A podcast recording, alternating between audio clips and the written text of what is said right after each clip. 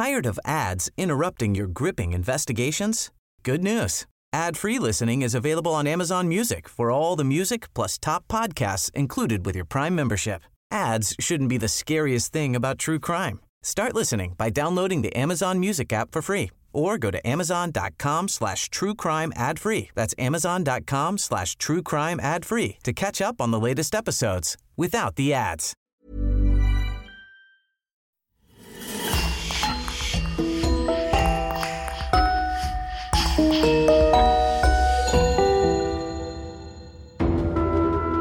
Bonjour et bienvenue pour une nouvelle affaire criminelle.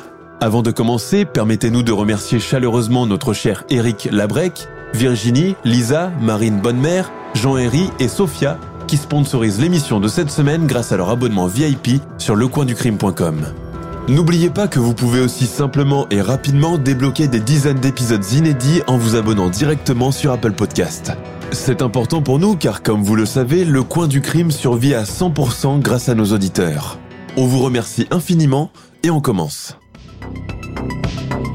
Dans le Midwest des années 70, un vent de panique s'abat quand plusieurs jeunes hommes commencent mystérieusement à disparaître du jour au lendemain.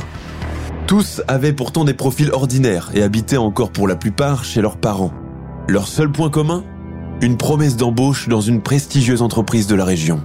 Il suffira cependant d'un seul indice pour plonger toute la ville de Chicago dans une histoire d'horreur sans précédent. Je vous propose de me suivre sur les traces de John Wayne Gacy, alias Pogo le clown. Bon citoyen sous tout rapport, mais dont l'histoire macabre et sadique a fait trembler l'Amérique entière. Notre affaire d'aujourd'hui nous a été proposée par Sébastien Ferreira de Oliveira.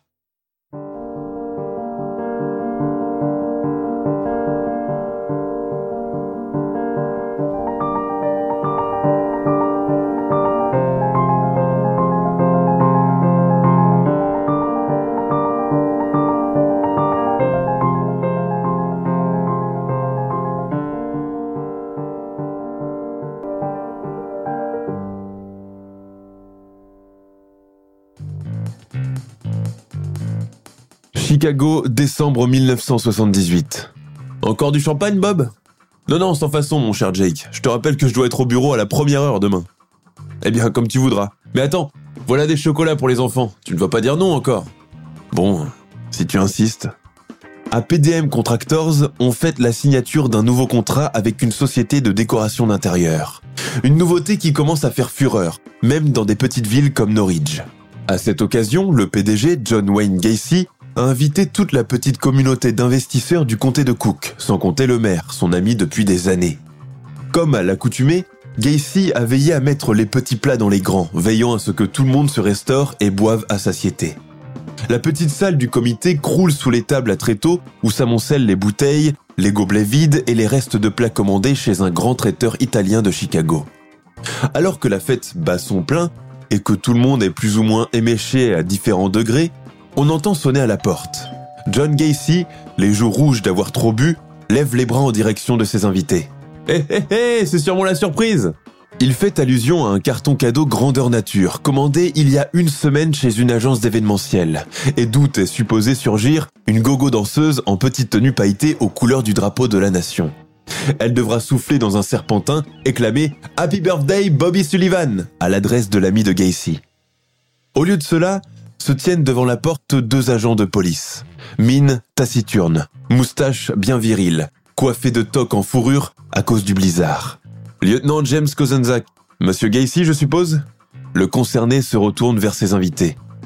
Tout va bien, les amis, je suis à vous dans quelques minutes. Puis, au policier, Officier Kozenzak, vous et votre collègue prendrez bien quelque chose pour vous réchauffer.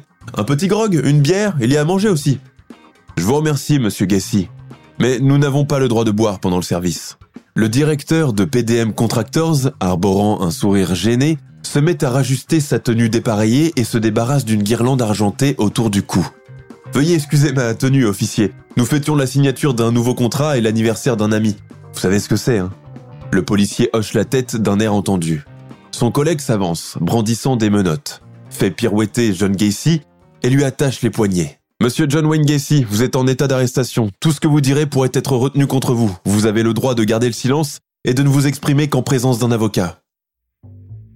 Chicago, Illinois, 1951. Les hivers à Chicago sont parmi les plus longs et les plus rudes du pays. À la fin de l'été, tout le monde a déjà fait sa provision de bois en prévision des premières fraîcheurs automnales. Les réduits, les caves et les garages des maisons croulent sous les fagots car rares sont celles équipées en radiateurs électriques. Le quartier d'Avondale, parfois surnommé Little Poland, regroupe, comme son nom l'indique, une large communauté polonaise catholique. La vie des habitants s'organise autour de la paroisse, poumon de la communauté, et la religion régit l'existence de tout un chacun. Les événements tels que les mariages, baptêmes, première communion sont l'affaire de tous et tout le monde y participe allègrement. Dans les vitrines des commerces alimentaires, on retrouve encore les saveurs de la terre d'origine.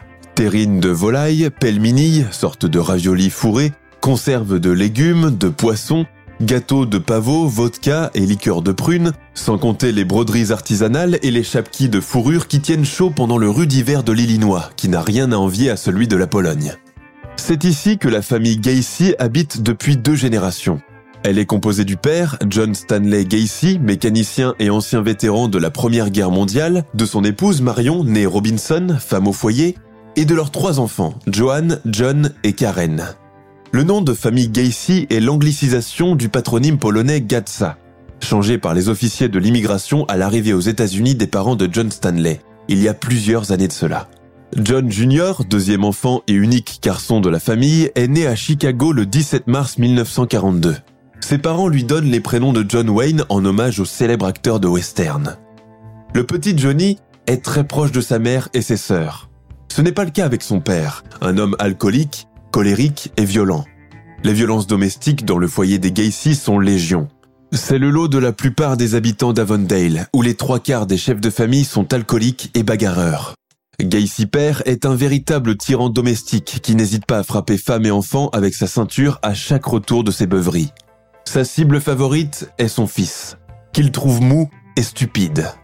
Le petit garçon apprend très jeune à appréhender l'ire paternel, à l'esquiver du mieux qu'il le peut. Pourtant, il adore son père, même s'il ne comprend pas pourquoi il est toujours en rogne contre tout le monde, contre sa femme, ses enfants, son patron, le maire de Chicago, les employés administratifs, l'essence qui coûte cher, la neige et le blizzard. Gacy père pourrait être défini, dans le jargon psychologique actuel, comme un pervers narcissique. Mais à cette époque, cette notion n'existe pas encore. Tout l'agace chez son fils. Son obésité, la frayeur qu'il lit dans ses yeux à chaque fois qu'il s'approche de lui, son habitude d'éclater en sanglots et de se réfugier dans les jupons de sa mère. Tu feras de lui une tapette plus tard, c'est moi qui te le dis, prophétise-t-il à l'adresse de sa femme, aussi terrorisée que ses enfants. À 9 ans, le petit Johnny est diagnostiqué d'un souffle au cœur. Pour cela, il est dispensé de toute activité sportive à l'école. Il adore toutefois manger et se bourre de sucreries à chaque fois qu'il en a l'occasion. Une façon de calmer la terreur que lui procure son père. Parfois, il y a des moments de réconfort dans ce foyer, dont la joie et la quiétude ne fait pas partie du quotidien.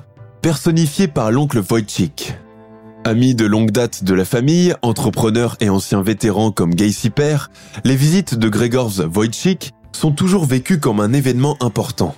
De sa camionnette remorque surgissent comme par magie des cadeaux pour les enfants Gacy, des cartons de donuts glacés au chocolat, de la vodka pour le père, un chapeau pour la mère. Johnny est littéralement sous le charme de l'ami de son père, si prévenant et affectueux. Il lui laisse même la permission de monter sur le siège conducteur de sa camionnette et manier la boîte de vitesse et le volant à sa guise. Le petit garçon est aux anges. L'attention de cet homme adulte le rassure et comble le vide de la froideur paternelle.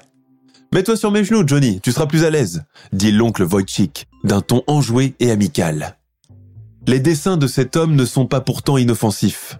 Un jour, profitant de l'absence du couple Gacy, il entraîne Johnny à bord de sa camionnette et l'agresse sexuellement. Craignant qu'il le dénonce, il lui sort un paquet de bonbons et un billet de 5 dollars qu'il lui fout rapidement dans la poche de sa salopette. Tu ne devras parler de cela à personne, tu m'entends, Johnny Boy? C'est notre secret, et un secret doit être gardé, souffle le petit garçon, bouleversé par ce qui vient de lui arriver. Foychik tend la main pour lui caresser la tête, ouvre la portière passager. Et maintenant, Phil, rappelle-toi de ta promesse. Si tu dis la moindre chose, ton papa risque d'être très en colère contre toi. C'est ça que tu veux? Johnny fait non de la tête. La camionnette file sur la route.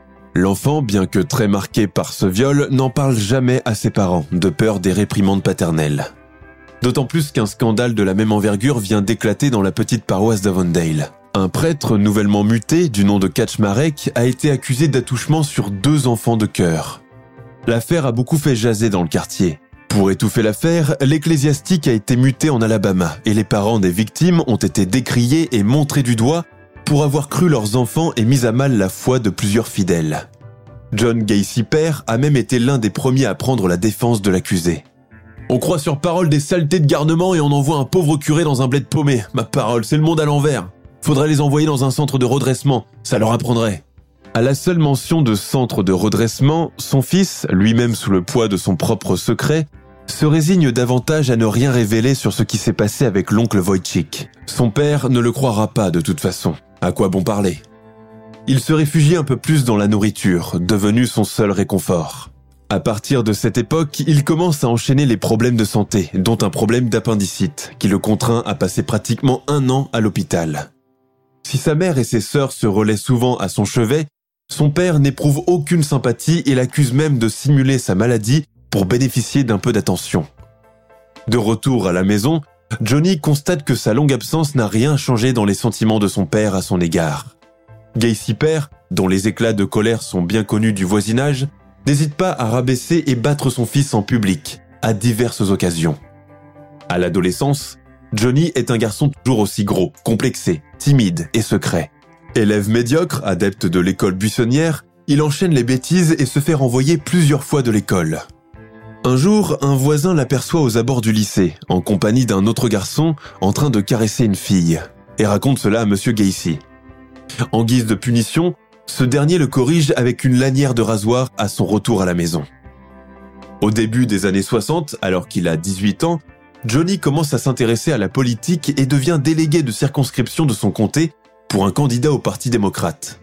Son père ne voit pas cela d'un très bon œil, au contraire. Il l'accuse alors d'être un patsy, surnom péjoratif donné généralement aux Irlandais aux USA, soit un éternel défenseur des causes perdues, volontiers naïf et manipulable. Johnny essuie les remarques acerbes de son père et, comme d'habitude, n'y répond pas. Pourtant, il aurait tellement aimé entrer dans ses faveurs, recevoir quelques mots d'encouragement. Mais non, il change d'avis quand son père décide de lui offrir une voiture à la fin de l'année. Il n'en revient pas. Papa n'est donc pas si méchant que ça La déconfiture n'est pourtant pas loin. Je l'ai mise à mon nom, et c'est toi qui devras payer la traite mensuelle. Les clés aussi devront rester chez lui, et chaque matin, Johnny doit prendre la permission pour pouvoir les récupérer. Un vrai bras de fer s'engage au sujet de cette voiture, fait de chantage et de punition. Au moindre différent, le père s'empare des clés et les confisque, empêchant ainsi Johnny d'utiliser librement son véhicule qu'il paye à chaque début de mois. Un jour, John profite d'un moment d'inattention de son redoutable père pour lui dérober le jeu de clés et en faire un double en cachette. Le soir, il remet la voiture au garage comme si de rien n'était, satisfait de lui et savourant intérieurement sa vengeance. Le lendemain, en voulant se rendre à une réunion matinale du comité du parti, il trouve son père dans la cuisine, s'essuyant ses doigts noirs et graisseux dans une serviette. Sa mère, debout face à la cuisinière, ne se retourne même pas pour lui dire bonjour. Une atmosphère électrique règne dans la petite cuisine, celle qui précède un éclat. John sent que sa cravate commence un peu trop à le serrer. Son père, feignant de ne pas le remarquer, toujours occupé à nettoyer ses doigts, lui lance d'un ton moqueur Il y a la grève des chauffeurs de bus, j'espère que tu le sais au moins. John remarque à cet instant un objet métallique posé sur la table, entre les œufs au plat et le bol de céréales. Son sang ne fait qu'un tour. Son père a démonté le bouchon du distributeur de la voiture. Transpirant de plus en plus dans son costume trois pièces, il aurait voulu lui sauter au cou et serrer très fort avec ses doigts le voir trépasser sous ses yeux, se débarrasser enfin de cette humiliation infligée au quotidien, ce harcèlement incessant. Mais au lieu de cela, il ne fait rien, réprimant péniblement une larme qui menace de couler et déclencherait une avalanche d'injures. Le regard de Gacy père se fixe sur son fils, le reluquant de haut en bas avec un profond mépris. Il lui dit froidement, en détachant les syllabes, Le gars chez qui tu as fait ton double de clé, ce Berkovitch, eh bien il m'a tout raconté, que veux-tu? Entre Polonais, on ne se cache rien. Il marque une pause pour faire son effet, un rictus mauvais au bord des lèvres. Ne joue pas au plus malin avec moi, Johnny, car tu vois, je vois tout. Moi, j'entends tout. Et jamais tu ne réussiras à te foutre de ma gueule. C'est compris? Cet épisode plonge John dans un profond abîme au point d'en être malade les jours suivants, sans pour autant réussir à apitoyer son père. Le jeune homme ne rentre pas à la maison le soir de cette dispute avec son père. Il ne se rend pas non plus à cette réunion du comité. À la place, il achète un billet de bus et se rend à Las Vegas pour trouver du travail. Dans la ville des lumières, des bars et des casinos, il devient brancardier dans une morgue, travaillant le jour et dormant la nuit sur un lit de camp juste derrière la salle d'embaumement. Pendant trois mois, il téléphone tous les deux jours à sa mère pour lui parler de sa nouvelle vie et lui donner de ses nouvelles.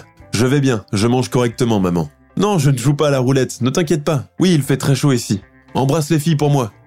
Au travail, il observe avec une attention accrue les faits et gestes des croque-morts, les techniques d'embaumement, les cadavres à la peau flasque et cireuse métamorphosés en quelques heures, maquillés, habillés, sous les mains expertes des préposés aux pompes funèbres.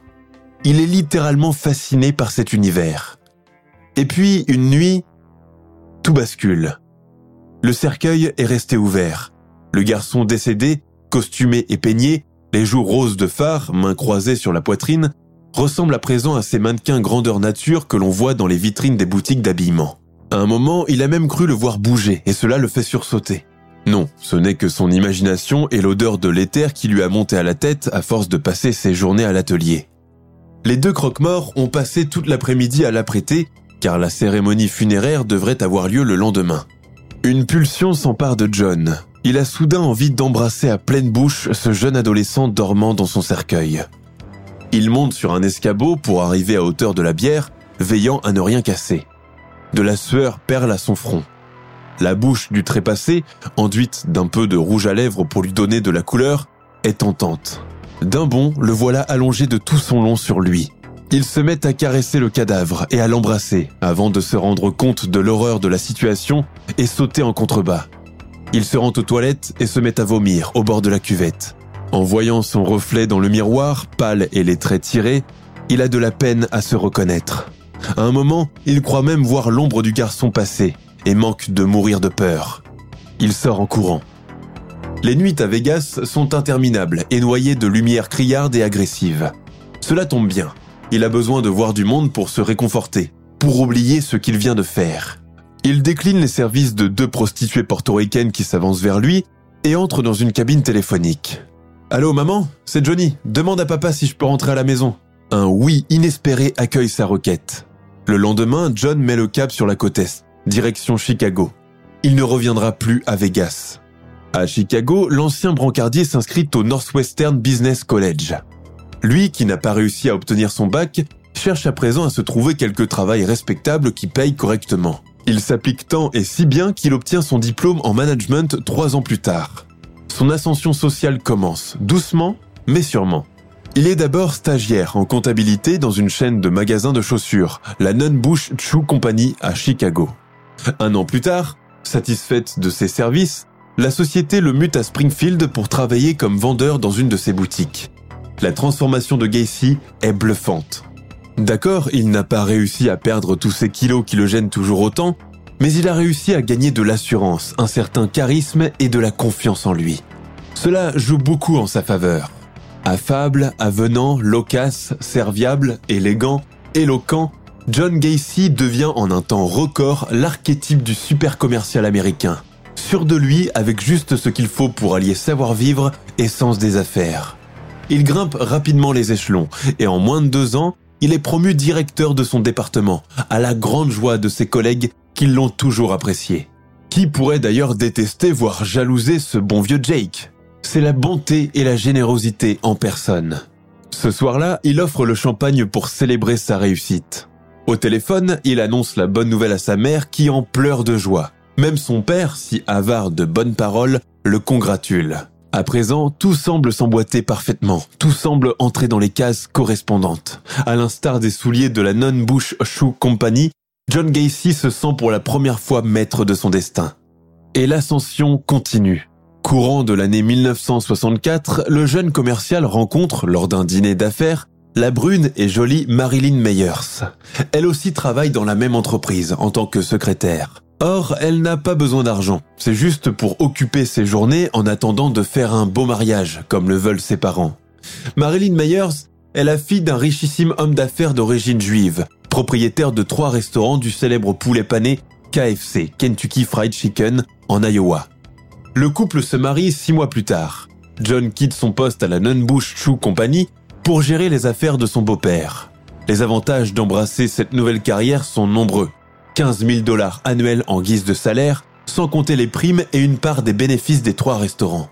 Le jeune couple s'installe dans la maison des parents de Marilyn à Waterloo, entièrement retapée et redécorée à l'occasion. Avec un beau-père aussi brillant et ambitieux, John ne veut pas décevoir. Alors, pour parfaire ses connaissances professionnelles, il s'inscrit dans des cours particuliers en comptabilité et gestion. Il se révèle excellent homme d'affaires, un directeur comme tout le monde rêverait d'en avoir, à la personnalité colorée et chaleureuse, proche de ses employés et veillant à leur bien-être. Deux ans plus tard, Marilyn Gacy donne naissance à un garçon, puis moins d'un an plus tard, une fillette vient au monde. Les grands-parents Gacy rendent visite à leur fils dans sa nouvelle demeure. Ils sont très fiers de leur fiston qui donnait tous les signes avant-coureurs du parfait cancre, dernier de la classe. Et le voilà à présent à la tête de trois restaurants.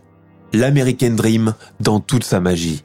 Gacy père est tellement ému qu'il attire son fils dans un coin de la maison et lui présente ses excuses pour tous leurs désaccords passés et lui donne l'accolade. C'est bien la première fois que John étreint son père, et cela le bouleverse beaucoup. Cette période est par ailleurs très heureuse, très paisible, sans l'ombre d'un souci, une vie réglée comme du papier à musique, harmonieuse et promise à durer. Et pourtant, la vie du père de famille, respectable et gérant de KFC, prend un tournant redoutable lorsqu'il fait la connaissance des Waterloo JCs. Organisme aux allures honorables destiné à guider les jeunes hommes désirant booster leur sens de leadership, il a vu défiler des personnages aussi prestigieux que les présidents Ronald Reagan ou encore Richard Nixon. Waterloo JCs cache pourtant des aspects beaucoup moins orthodoxes. Ayant l'habitude de livrer du poulet frit aux membres de l'organisation, John Gacy devient rapidement un régulier de ce cercle restreint, où son affabilité, mêlée à de la fanfaronnade bon enfant, plaît beaucoup. Fort de son sens managérial, il propose ses services pour organiser des collectes de fonds et des galas de charité. Il devient un membre éminent des JCs, au point d'être nommé vice-président exceptionnel en 1967. Mais ces vieux démons se réveillent. Dans les locaux des JCs, la collecte de fonds et les techniques de leadership ne sont pas les seules préoccupations des membres. Un aspect beaucoup plus sombre les caractérise. L'échangisme la consommation de drogue et autres pratiques sont courantes. Gacy succombe à la tentation. Un soir, profitant de l'absence de sa femme et de ses enfants partis en vacances à New York, il attire chez lui le jeune Donald Voorhees, 15 ans, fils d'un membre du club. Les deux hommes regardent des films pornographiques pendant un moment. Gacy assure que cela fait partie du cadre de l'apprentissage de la sexualité de chaque futur Waterloo JCs en devenir. Il saoule David et l'oblige à lui faire une fellation. Gacy franchit, à partir de ce moment, la ligne rouge, sans en mesurer encore les conséquences. Pour acheter le silence de l'adolescent, il lui donne un billet de 50 dollars. Les deux continuent à se fréquenter pendant un moment, toujours dans la maison de Gacy, à l'abri des regards, s'adonnant à des pratiques sadomasochistes, généreusement rétribuées par le gérant de KFC. Il assure à son jeune amant pour pouvoir coucher avec une femme plus tard, il faut impérativement avoir couché avec un homme avant. Mais Donald Voorhees n'est pas le seul à fréquenter Gacy. D'autres jeunes adolescents, appâtés par le gain, défilent chez lui pendant tout le courant de l'année 1967, toujours dans le plus grand secret et sous couvert de cette singulière initiation sexuelle, entre guillemets, dont il tire machiavéliquement les ficelles. Et puis, le scandale finit par éclater. Donald Voorhees, probablement sous le poids du remords, s'effondre et avoue tout à son père. Un autre garçon, Edward Lynch, l'accuse également de sodomie. Gacy, loin de se démonter, plaide son innocence, attestant que Voorhees a inventé toute cette histoire pour la seule et bonne raison que son père s'opposait à sa nomination de vice-président des Waterloo JCs et qu'il voulait l'évincer pour prendre sa place. D'autres membres de l'organisation le soutiennent pendant cette période. Toutefois, l'accusation pour actes immoraux est retenue contre lui. Fin août 1968, John Gacy paye 300 dollars l'un de ses employés au KFC pour agresser Donald Voorhees et l'empêcher ainsi d'aller témoigner contre lui au tribunal. Schroeder, l'employé en question, attire Voorhees dans un terrain vague, pulvérise une bombe lacrymogène dans sa direction et le roue de coups. Voorhees réussit à s'échapper et signale son agression à la police. Schroeder est arrêté le lendemain et passe rapidement aux aveux. C'est mon patron John Gacy qui m'a payé pour faire la sale besogne. Une promesse d'augmentation de salaire lui a même été faite par son employeur pour le persuader d'agresser la victime. John Gacy est arrêté par la police le 12 septembre de la même année et passe un examen psychiatrique pour attester de son état mental. Les 17 jours d'examen clinique aboutissent à la conclusion qu'il est sociopathe et qu'il risque d'avoir d'autres problèmes en société à l'avenir. Il est également décidé qu'il est apte à être jugé au tribunal. Pendant son procès, il plaide coupable pour l'agression sexuelle de Donald Voorhees et d'avoir commandité son guet-apens. Aucune charge n'est retenue contre lui quant à l'agression d'Edward Lynch et d'autres adolescents pour insuffisance de preuves. Au terme de son procès, John Wayne Gacy est condamné à 10 ans de prison ferme. Sa femme demande le divorce le jour du verdict, qu'elle obtient quelques mois plus tard, ainsi que la maison, une pension alimentaire et la garde exclusive de leurs deux enfants. John ne reverra plus jamais sa famille. Envoyé au centre correctionnel d'Anamosa, il devient un détenu modèle, occupant ses journées à bon escient et essayant tant bien que mal d'organiser celles de ses codétenus. Il prend les commandes de la cantine du pénitencier, supervise les marmitons, variant les plats, utilisant ses ressources de manager et d'anciens gérants de KFC. Il met aussi en place une petite bibliothèque et un mini-golf dans la cour commune de la prison. Comme dans sa vie d'avant, Gacy est très apprécié et respecté par tous les autres prisonniers, et même du personnel surveillant. Pourtant, quand il demande la liberté conditionnelle un an plus tard, elle lui est refusée. Même refrain quand son père décède brutalement d'une cirrhose et qu'il se voit refuser la permission d'assister aux obsèques. Le 18 juin 1970, soit après environ 18 mois derrière les barreaux, il finit toutefois par obtenir le précieux sésame, à la seule condition qu'il déménage à Chicago chez sa mère observe un couvre-feu à 22 heures. Quelques semaines après sa libération, il obtient un emploi de cuisinier dans un restaurant moyen de gamme. Il semble retrouver un certain équilibre, mais pas pour très longtemps. Un soir de février 1971, il embarque dans sa voiture un jeune garçon contre une petite rétribution d'argent. Cela dégénère rapidement en coups et blessures à caractère sexuel. Si la victime signale cela à la police quelques jours plus tard, elle ne se présente pas au tribunal et le dossier est classé. La période de probation de Gacy prend fin et les dossiers de ses autres condamnations définitivement scellés. C'est un prédateur désormais lâché dans la nature. En novembre 1971, avec l'aide financière maternelle, Gacy fait l'acquisition d'un ranch dans le comté de Cook, plus précisément au 82-13 avenue Summerdale. L'ancien prisonnier passe toutes les vacances de Noël à le retaper. Comme à Avondale, une importante communauté polonaise habite ici. Gacy, volontiers bavard, rieur et blagueur, se fait connaître du voisinage, qui le trouve fort sympathique et serviable. Quand il emménage, il organise une grande fête de bienvenue pour faire connaissance avec tous les habitants. Monsieur Gacy par-ci, Monsieur Gacy par-là. Les hommes ne tardent pas non plus à parler de lui comme ce bon vieux Jake, entre guillemets. Gérant de KFC modèle, prisonnier modèle et à présent voisin modèle, John prête volontiers ses outils de bricolage, déneige les trottoirs et les pelouses gratuitement, organise des événements caritatifs pour les besoins de la paroisse, toujours dans la bonne humeur. Il est clair qu'on ne sait rien de son passé par ici. Il projette même de se caser pour faire plaisir à sa mère. C'est ainsi qu'il renoue avec une certaine Carole Hoff, connue brièvement au lycée. Il se marie le 1er juillet 1972. Carole et ses filles, issues d'une première union, emménagent dans le ranch des Gacy. Mais le mariage est loin d'être heureux. John avoue rapidement à sa femme qu'il est bisexuel. Cela jette un froid dans leur relation. Les deux font d'ailleurs rapidement chambre à part, et quand John rentre tard, son épouse ne lui demande aucune explication et se tait en raison de l'argent qu'il lui procure généreusement pour qu'elle ne l'embête pas. Faire taire son entourage avec des billets est devenu comme un jeu pour lui. À peine quatre ans après cette malheureuse union, sa deuxième femme, en perpétuel litige avec lui à cause de ses aventures extra-conjugales, demande le divorce et quitte le ranch de Summerdale avec ses enfants pour ne plus jamais y remettre les pieds. John Gacy n'a jamais été aussi heureux et libre d'aller où bon lui semble, sans avoir à fournir d'explications à qui que ce soit. Toujours mu par son redoutable sens des affaires, il met sur pied une petite entreprise de construction et d'aménagement d'intérieur, qu'il baptise PDM Contractors.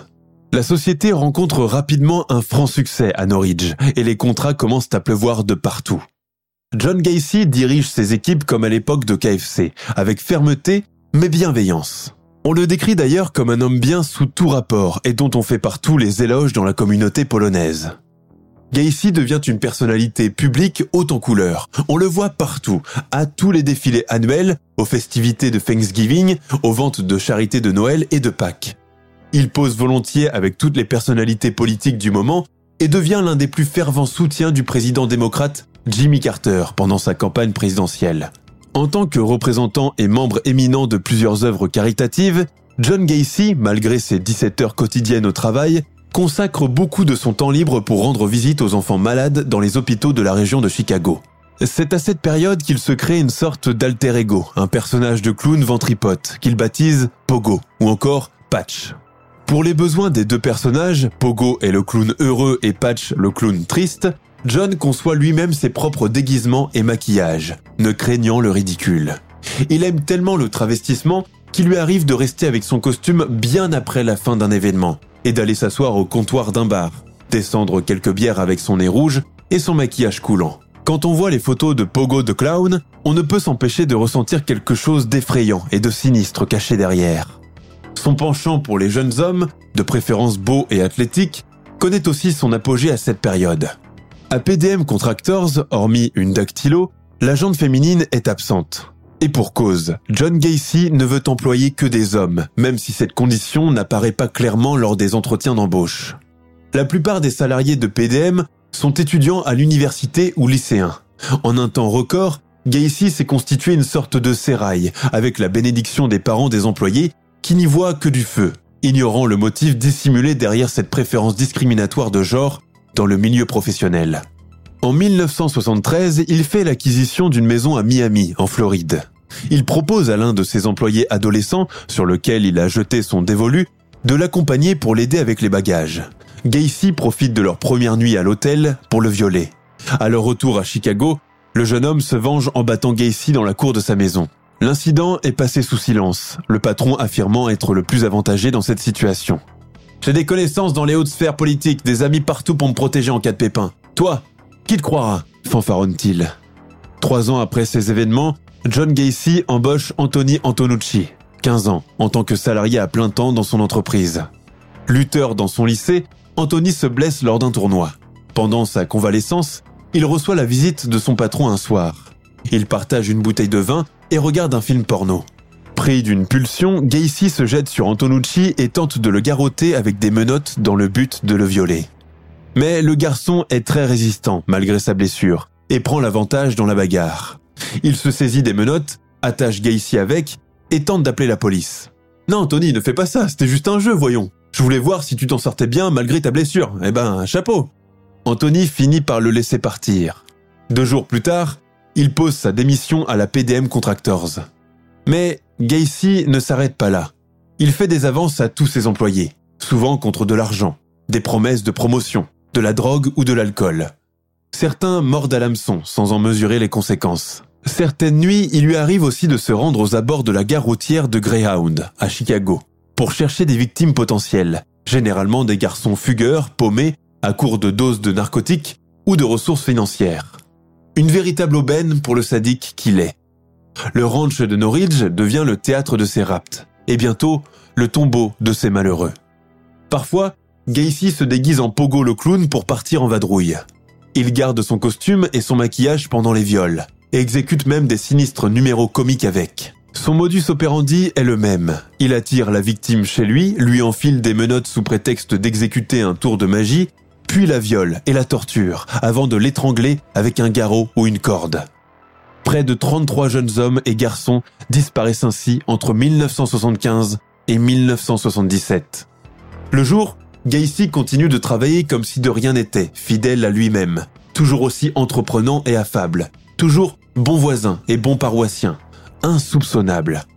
Le 21 mars 1978, Jeffrey Rignall, jeune homosexuel, fait sa rencontre dans des circonstances particulières.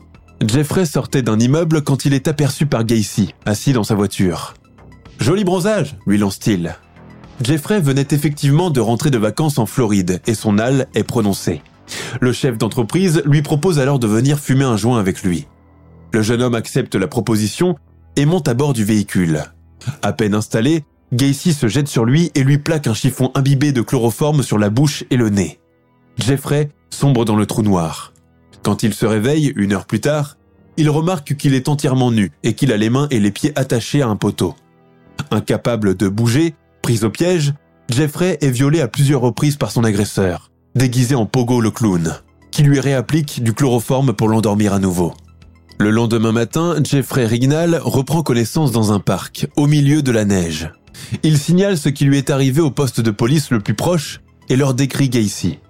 Pendant son séjour à l'hôpital, il apprend que la police a abandonné les recherches de celui qui l'a violemment agressé cette nuit-là. Furieux, il décide de le traquer lui-même pour se venger. Durant des jours, Jeffrey se poste aux abords de l'autoroute, à l'affût de la voiture noire de John Gacy. Ce n'est qu'au bout d'un mois d'attente qu'il finit par répertorier le véhicule. Il le suit discrètement sur plusieurs kilomètres et relève le numéro de la plaque d'immatriculation. Fort de ce premier succès, Jeffrey emmène cette ultime preuve à la police. Mais cette dernière déclare que les preuves pour inculper l'agresseur sont insuffisantes et qu'il ferait mieux de tout abandonner. Le jeune homme, cependant, ne lâche rien.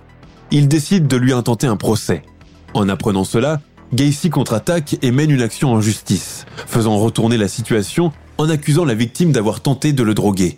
Faute de preuves, aucune charge n'est retenue contre Gacy, qui gagne le procès. Peu de temps après ces événements, quatre jeunes hommes, Frank Landingin, Timothy O'Rourke, James Mazara et Robert Piste, disparaissent mystérieusement. La dernière victime en date, Robert Piste, qui ne rentre pas à la maison fêter l'anniversaire de sa mère, alerte les autorités. Madame Piste refuse de souffler ses bougies tant que son fils chéri n'est pas rentré de son travail dans une droguerie, dans la ville de Desplaines. Elle décide d'aller le récupérer en voiture. Apparemment, il a d'autres plans pour la soirée. J'ai rendez-vous avec un entrepreneur, John Gacy. Il a promis de m'embaucher pour l'été à 5 dollars de l'heure. Je pense que c'est une chance à ne pas rater, dit-il candidement à sa mère. Robert ne rentre pas à la maison cette nuit-là. Ni les jours suivants d'ailleurs. Sous la pression de la maman, les forces de l'ordre des comtés de Will, Cook, Norwich et Desplaines sont mobilisées pour le retrouver. Un policier de la brigade des recherches de Desplaines, le lieutenant Kozenczak, décide de creuser la piste de la disparition, convaincu que Robert Piste n'a pas fugué de chez lui. Une vérification de routine des antécédents juridiques de John Gacy, dont Piste avait fait allusion devant sa mère pour la promesse d'emploi, permet de découvrir qu'il a déjà purgé une peine de prison par le passé pour avoir agressé sexuellement un certain Donald Voorhees. Kozenczak décide d'explorer cette piste-là et parvient à obtenir un mandat de perquisition. Les choses s'accélèrent. La police débarque au ranch de Summerdale Avenue avec un mandat de recherche concernant le jeune Robert Piste. La présence policière est très remarquée dans le quartier. Le voisinage est stupéfait. La rumeur commence à courir que cette maison, d'apparence si tranquille et chaleureuse, abriterait un terrible secret, on parle d'orgies homosexuelles, de séances de torture, voire de meurtre. Non, pas Monsieur Gacy, cet homme si charmant qui se déguise en clown pour apporter un peu de bonheur aux enfants malades. Il doit sûrement y avoir une erreur. La police doit y remédier. Pendant ce temps, le propriétaire de la maison est interrogé par la police. Il a les traits tirés, le teint pâle, il semble nerveux et est souvent sous l'emprise de l'alcool. Les témoignages des voisins sont tous à son avantage. Gacy est dépeint comme un homme tranquille, discret, serviable, qui a toujours un mot gentil. Le seul bruit que ces gens entendent parfois est celui de la scie de John, qui travaille parfois tard dans la nuit. Pour quelqu'un dans le domaine de la construction, cela est tout à fait normal. La maison et le jardin sont malgré tout fouillés de fond en comble. Contre toute attente, les premiers indices ne tardent pas à se manifester. Des corps de jeunes garçons sont retrouvés dans un état de décomposition avancée. L'entourage de John Gacy est stupéfait. Alors que tout le monde a de la peine à y croire, la maison se révèle être un véritable charnier, une vraie tanière de l'horreur. Les jours suivants, de nouveaux cadavres sont découverts à chaque fouille. 18 corps de jeunes garçons ont déjà été exhumés et l'énumération macabre continue chaque jour dans les gros titres des journaux. Tout le quartier a été transformé en zone de recherche, encadré de scellés et de poteaux, scène de crime, défense de circuler. Sous la pression du lieutenant Kozenczak, John Gacy finit par craquer et avouer les crimes.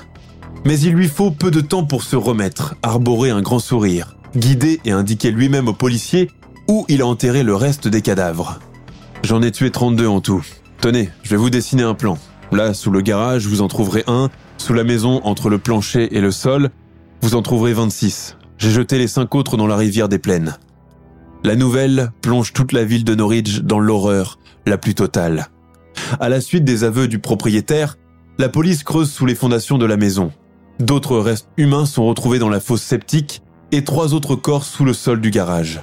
Les autopsies commencent, mais le médecin légiste, rapidement dépassé par l'ampleur des découvertes, demande, lors d'une conférence, l'aide de la presse pour pouvoir identifier les victimes. Or, cette opération est irréalisable, car presque tous les corps sont en état de décomposition très avancé. Impossible de pratiquer une autopsie sur des squelettes datant de 1972, quand on connaît les moyens limités du domaine médico-légal à cette époque. Nous sommes en 1978. Pendant les investigations, John Gacy est placé en détention provisoire. Il fait une tentative de suicide et doit être en permanence sous la surveillance des psychiatres. Devant le choc occasionné par ces événements, les autorités de Norwich font une déclaration publique. John Wayne Gacy est accusé d'enlèvement, d'attentat à la pudeur avec perversion et outrage aux mœurs, de séquestration et de meurtre. Il ne pourra pas être libéré sous caution. Nous collaborons étroitement avec la police de Chicago, le médecin légiste et tous les services de police de l'Illinois pour venir à bout de cette enquête. De tout le pays arrivent les appels des parents de garçons disparus, craignant que leur fils figure parmi la liste des victimes, qui compte à présent 33 personnes. L'arrestation du patron de PDM Contractors est extrêmement embarrassante pour certains politiciens qui font partie de son cercle d'amis, notamment le maire de Chicago, qui ne se prononcera jamais sur ce sujet. En 1980, John Gacy est reconnu coupable de 12 chefs de meurtre au premier degré pour ses crimes. Des meurtres brutaux sous couvert de fictives promesses d'embauche et qui impliquaient de la torture, des pratiques sexuelles sadomasochistes et de la nécrophilie. Il est emprisonné dans le centre correctionnel de Ménard, où il passe plusieurs années dans le couloir de la mort, à peindre et à recevoir la visite de sa sœur Karen. Il est exécuté par injection létale au centre correctionnel de Stateville le 10 mai 1994. Avec lui, finit une longue épopée meurtrière, l'une des plus effrayantes de Chicago. Le romancier Stephen King s'est inspiré de John Wayne Gacy pour son roman et film It, ça, entre guillemets, dans lequel le personnage central est un clown assassin. Le personnage de Pogo a d'ailleurs beaucoup joué en défaveur des clowns, considérés depuis comme des personnages sadiques et effrayants dans la pop culture, loin de leur image édulcorée et loufoque d'origine. En avril 2022, Netflix a sorti la mini-série John Wayne Gacy Autoportrait d'un tueur. Produite par Joe Berlinger, elle regroupe les interviews de l'assassin en prison et pas moins de 60 heures d'enregistrement audio entre lui et ses avocats, dont le contenu fait froid dans le dos.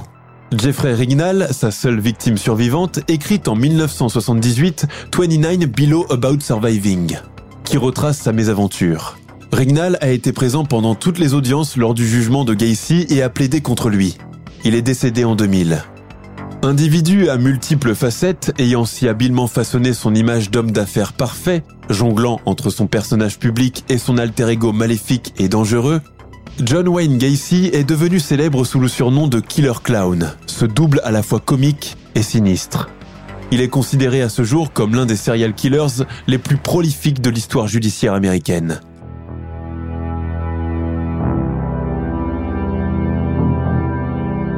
Nous sommes à la fin de notre émission du jour. N'hésitez pas à écouter les autres émissions du podcast et à prendre 5 secondes pour nous laisser un 5 étoiles sur iTunes.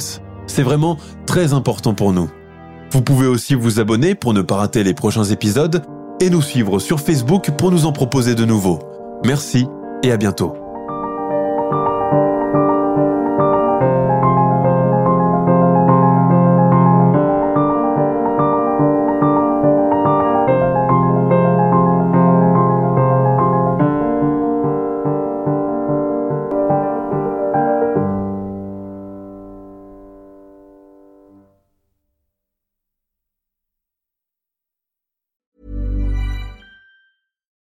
I'm Daniel, founder of Pretty Litter. Cats and cat owners deserve better than any old fashioned litter. That's why I teamed up with scientists and veterinarians to create Pretty Litter. Its innovative crystal formula has superior odor control and weighs up to 80% less than clay litter. Pretty Litter even monitors health by changing colors to help detect early signs of potential illness. It's the world's smartest kitty litter. Go to prettylitter.com and use code ACAST for 20% off your first order and a free cat toy. Terms and conditions apply. See site for details. Even when we're on a budget, we still deserve nice things. Quince is a place to scoop up stunning high-end goods for 50 to 80% less than similar brands. They have buttery soft cashmere sweaters starting at $50, luxurious Italian leather bags, and so much more. Plus, Quince only works with factories that use safe, ethical, and responsible manufacturing. Get the high-end goods you'll love without the high price tag with Quince. Go to quince.com/style for free shipping and 365-day returns.